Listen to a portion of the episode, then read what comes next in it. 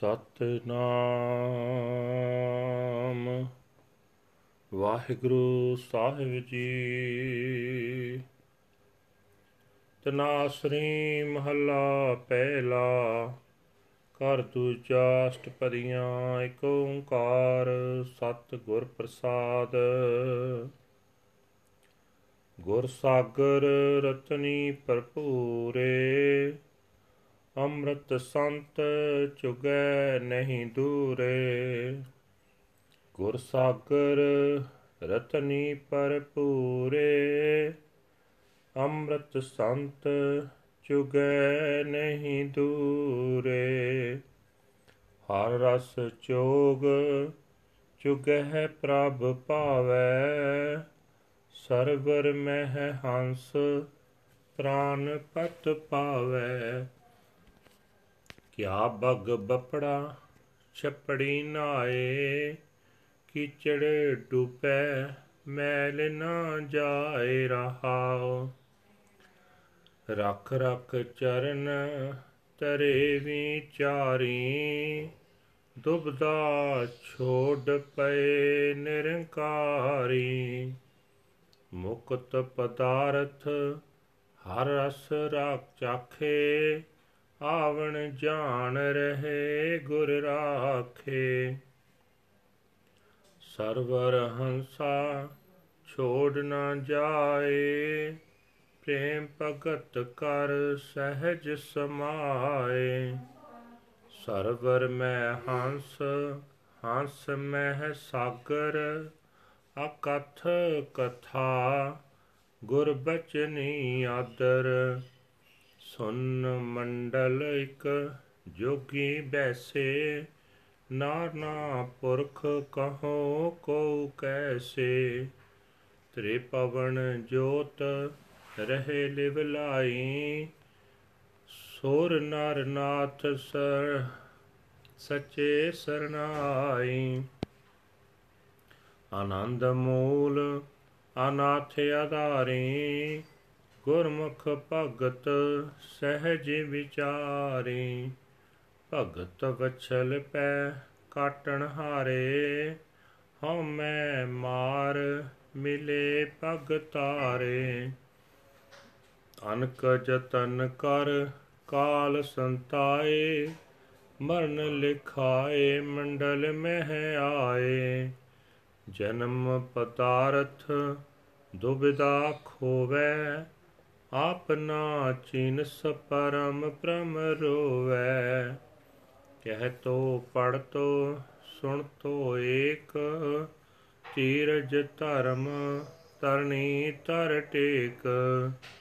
ਜਤ ਸਤ ਸੰਜਮ ਹਿਰਦੈ ਸਮਾਏ, ਚੌਥੇ ਪਦ ਕੋ ਜੇ ਮਨ ਪਤੀ ਆਏ ਸਾਚੇ ਨਿਰਮਲ ਮੈਲ ਨ ਲਾਗੈ, ਗੁਰ ਕੈ ਸ਼ਬਦ ਪਰਮ ਭਉ ਭਾਗੈ।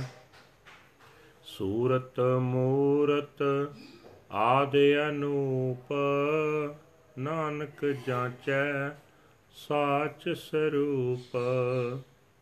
ਸਾਚੇ ਨਿਰਮਲ ਮੈਲ ਨ ਲਾਗੈ, ਗੁਰ ਕੈ ਸ਼ਬਦ ਪਰਮ ਭਉ ਭਾਗੈ।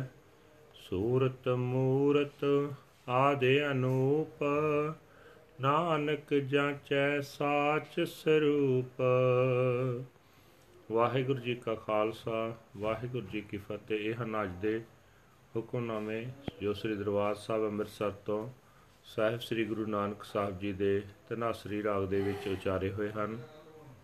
ਘਰ ਦੂਜੇ ਵਿੱਚ ਗਾਉਣ ਦਾ ਹੁਕਮ ਹੈ ਤੇ ਅੱਠਾਂ ਪਦਿਆਂ ਦਾ ਇਹ ਸ਼ਬਦ ਹੈ। ਇੱਕ ਓੰਕਾਰ ਸਤਿਗੁਰ ਪ੍ਰਸਾਦ ਪਰਮਾਤਮਾ ਇੱਕ ਹੈ, ਜਿਸ ਦੇ ਨਾਲ ਮਿਲਾਪ ਸਤਿਗੁਰਾਂ ਦੀ ਬਖਸ਼ਿਸ਼ ਦੇ ਨਾਲ ਹੁੰਦਾ ਹੈ। ਗੁਰੂ, ਸਮਝ ਲਓ ਵੀ ਇੱਕ ਸਮੁੰਦਰ ਹੈ, ਜੋ ਪ੍ਰਭੂ ਦੀ ਸਿਫਤ ਸਲਾਹ ਦੇ ਰਤਨਾਂ ਨਾਲ ਨਕਾ ਨਕ ਭਰਿਆ ਹੋਇਆ ਹੈ। ਗੁਰਮੁਖ ਸਿੱਖ ਉਸ ਸਾਗਰ ਵਿੱਚੋਂ ਆਤਮਿਕ ਜੀਵਨ ਦੇਣ ਵਾਲੀ ਖੁਰਾਕ ਪ੍ਰਾਪਤ ਕਰਦੇ ਹਨ। ਜਿਵੇਂ ਹੰਸ ਮੋਤੀ ਚੁਗਦੇ ਹਨ, ਤੇ ਗੁਰੂ ਤੋਂ ਦੂਰ ਨਹੀਂ ਰਹਿੰਦੇ। ਪ੍ਰਭੂ ਦੀ ਮਿਹਰ ਅਨੁਸਾਰ ਸੰਤ ਹੰਸ ਹਰ ਨਾਮ ਰਸ ਦੀ ਚੋਗ ਚੁਗਦੇ ਹਨ। ਗੁਰਸਿੱਖ ਹੰਸ ਗੁਰੂ ਸਰੋਵਰ ਵਿੱਚ ਟਿਕਿਆ ਰਹਿੰਦਾ ਹੈ ਤੇ ਜਿੰਦ ਦੇ ਮਾਲਕ ਪ੍ਰਭੂ ਨੂੰ ਲੱਭ ਲੈਂਦਾ ਹੈ। ਵਿਚਾਰਾ ਬਗਲਾ ਛੱਪੜੀ ਵਿੱਚ ਕਾਦੇ ਲਈ ਨਹਾਉਂਦਾ ਹੈ, ਕੁਝ ਨਹੀਂ ਖਟਦਾ। ਸਗੋਂ ਛੱਪੜੀ ਵਿੱਚ ਨਹਾ ਕੇ ਚਿੱਕੜ ਵਿੱਚ ਡੁੱਬਦਾ ਹੈ, ਉਸ ਦੀ ਇਹ ਮੈਲ ਦੂਰ ਨਹੀਂ ਹੁੰਦੀ।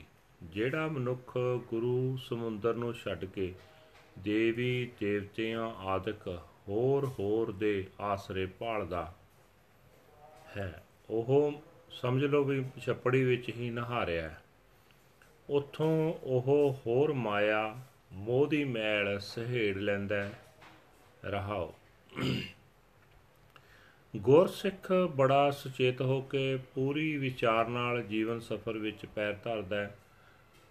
ਪਰਮਾਤਮਾ ਤੋਂ ਬਿਨਾ ਕਿਸੇ ਹੋਰ ਆਸਰੇ ਦੀ ਭਾਲ ਛੱਡ ਕੇ ਪਰਮਾਤਮਾ ਦਾ ਹੀ ਬਣ ਜਾਂਦਾ ਹੈ। ਪਰਮਾਤਮਾ ਦੇ ਨਾਮ ਦਾ ਰਸ ਚੱਖ ਕੇ ਗੁਰਸਿੱਖ ਉਹ ਪਦਾਰਥ ਹਾਸਲ ਕਰ ਲੈਂਦਾ ਹੈ। ਜੋ ਮਾਇਆ ਦੇ ਮੋਹ ਤੋਂ ਖਲਾਸੀ ਦਿਵਾ ਦਿੰਦਾ ਹੈ। ਜਿਸ ਦੀ ਗੁਰੂ ਨੇ ਸਹਾਇਤਾ ਕਰ ਦਿੱਤੀ, ਉਸ ਦੇ ਜਨਮ ਮਰਨ ਦੇ ਗੇੜ ਮੁੱਕ ਗਏ। ਜਿਵੇਂ ਹੰਸ ਮਾਨਸਰੋਵਰ ਨੂੰ ਛੱਡ ਕੇ ਨਹੀਂ ਜਾਂਦਾ, ਤਿਵੇਂ ਜਿਹੜਾ ਸਿੱਖ ਗੁਰੂ ਦਾ ਦਰ ਛੱਡ ਕੇ ਨਹੀਂ ਜਾਂਦਾ, ਉਹ ਪ੍ਰੇਮ ਭਗਤੀ ਦੀ ਬਰਕਤ ਨਾਲ ਅਡੋਲ ਆਤਮਿਕ ਅਵਸਥਾ ਵਿੱਚ ਲੀਨ ਹੋ ਜਾਂਦਾ ਹੈ। ਜਿਹੜਾ ਗੁਰਸਿੱਖ ਹੰਸ ਗੁਰੂ ਸਰੋਵਰ ਵਿੱਚ ਟਿਕਦਾ ਹੈ, ਉਸ ਦੇ ਅੰਦਰ ਗੁਰੂ ਸਰੋਵਰ ਆਪਣਾ ਆਪ ਪ੍ਰਗਟ ਕਰਦਾ ਹੈ। ਉਸ ਸਿੱਖ ਦੇ ਅੰਦਰ ਗੁਰੂ ਵਸ ਪੈਂਦਾ ਹੈ। ਇਹ ਕਥਾ ਅਕਥ ਹੈ। ਭਾਵ ਇਸ ਆਤਮਿਕ ਅਵਸਥਾ ਦਾ ਬਿਆਨ ਨਹੀਂ ਹੋ ਸਕਦਾ। ਸਿਰਫ ਇਹ ਕਹਿ ਸਕਦੇ ਹਾਂ ਕਿ ਗੁਰੂ ਦੇ ਬਚਨਾਂ ਉੱਤੇ ਤੁਰ ਕੇ ਉਹ ਲੋਕ ਪਰਲੋਕ ਵਿੱਚ ਆਦਰ ਪਾਉਂਦਾ ਹੈ। ਜਿਹੜਾ ਕੋਈ ਵਿਰਲਾ ਪ੍ਰਭੂ ਚਰਨਾਂ ਵਿੱਚ ਜੁੜਿਆ ਬੰਦਾ ਅਫੁਰ ਅਵਸਥਾ ਵਿੱਚ ਟਿਕਦਾ ਹੈ, ਉਸ ਦੇ ਅੰਦਰ ਇਸਤਰੀ ਮਰਦ ਵਾਲੀ ਤਮੀਜ਼ ਨਹੀਂ ਰਹਿੰਦੀ। ਭਾਵ ਉਸ ਦੇ ਅੰਦਰ ਕਾਮ ਚੇਸ਼ਟਾ ਜੋਰ ਨਹੀਂ ਪਾਉਂਦੀ।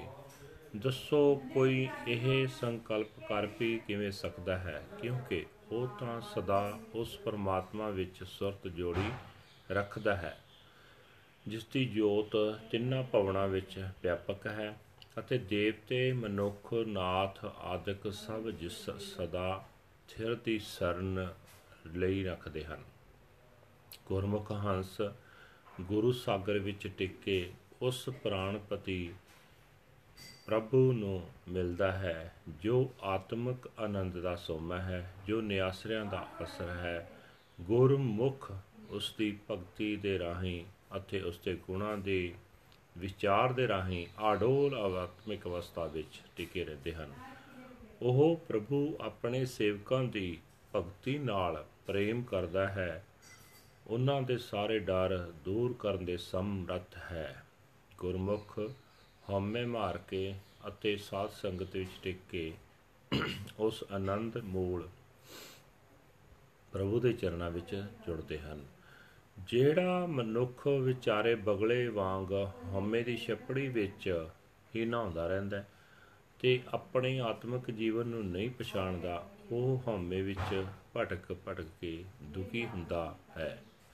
ਪਰ ਮਾਤਮਾ ਤੋਂ ਬਿਨਾ ਕਿਸੇ ਹੋਰ ਆਸਰੇ ਦੀ ਭਾਲ ਕਰਕੇ ਸਹਿੜੀ ਹੋਈ ਆਤਮਿਕ ਮੌਤ ਉਸ ਨੂੰ ਸਦਾ ਦੁਖੀ ਕਰਦੀ ਹੈ।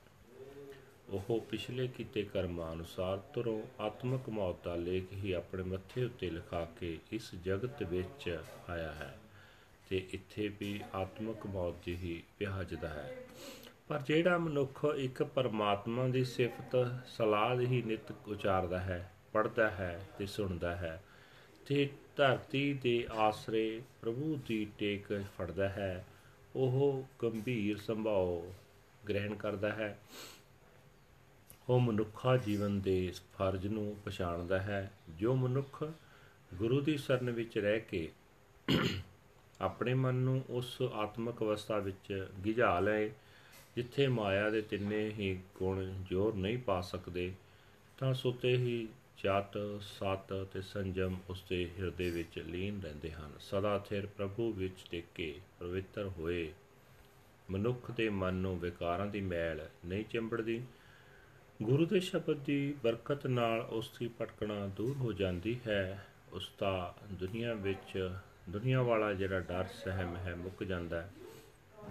ਨਾਨਕ ਵੀ ਉਸ ਸਦਾ ਥਿਰ ਹਸਤੀ ਭਾਵ ਹਸਤੀ ਵਾਲੇ ਪ੍ਰਭੂ ਦੇ ਦਰ ਤੋਂ ਨਾਮ ਦੀ ਦਾਤ ਮੰਗਦਾ ਹੈ ਜਿਸ ਵਰਗਾ ਹੋਰ ਕੋਈ ਨਹੀਂ ਹੈ ਜਿਸ ਦੀ ਸੋਹਣੀ ਸੂਰਤ ਤੇ ਜਿਸ ਦਾ ਵਜੂਦ ਆਦ ਤੋਂ ਹੀ ਚਲਿਆ ਆ ਰਿਹਾ ਹੈ ਵਾਹਿਗੁਰੂ ਜੀ ਕਾ ਖਾਲਸਾ ਵਾਹਿਗੁਰੂ ਜੀ ਕੀ ਫਤਿਹ this was a translation of today's hukamnama from Sri Darbar Sahib Amritsar in Punjabi now we are going to translate into English Tanasari first mahal second house first Pradesh. One universal creator God by the grace of the true Guru this Hukamnama is uttered by our first Guru Guru Nanak Sahib under the Tanasri Raga. And uh, Ragi Singhs are ordered to sing this in second house and there are eight paragraphs of this Hukamnama. One universal creator God by the grace of the true Guru. The Guru is the ocean filled with pearls. The saints gather in the ambrosial nectar. They do not go far away from there. They taste the subtle essence of the Lord. They are loved by the God. Within this pool, the swans find their Lord, the Lord of their souls. What can the poor crane accomplish by bathing in the mud puddle? It sinks into the mire, and its filth is not washed away. Pause. After careful deliberation, the thoughtful person takes a step forsaking duality. He becomes a devotee of the formless Lord.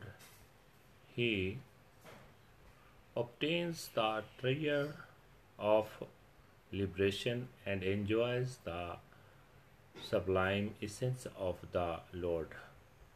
His comings and goings means incarnations and and the Guru protects him. The swan do not leave this pool in loving devotional worship. They merge in the celestial Lord. The swans are in the pool, and the pool is in the swans. They speak the unspoken speech, and they honor and revere, revere the Guru's word. The yogi, the primal Lord, sits within the celestial sphere of deepest samadhi. He is not male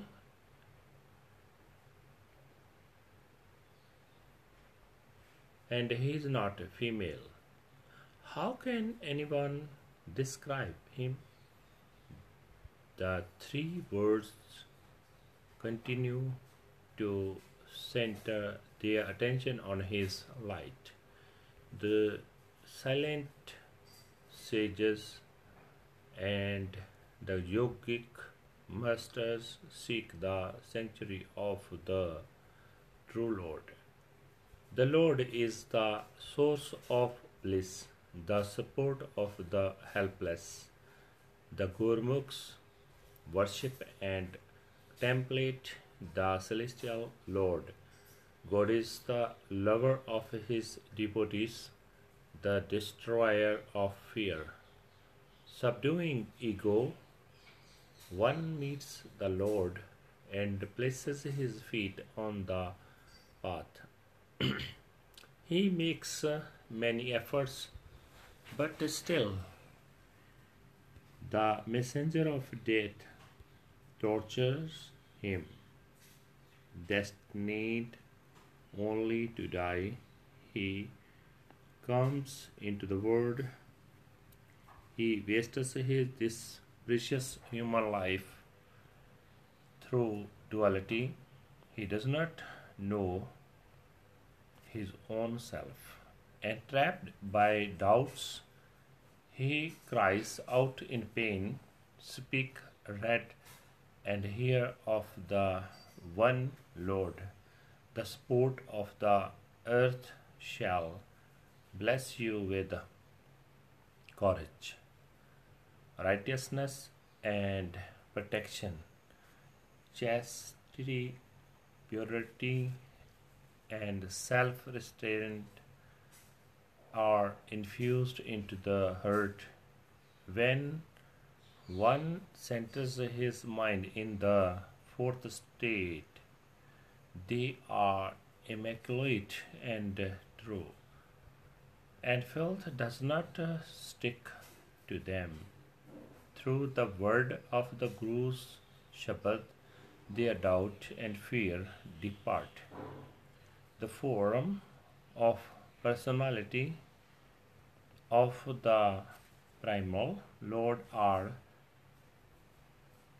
in- incomparably beautiful.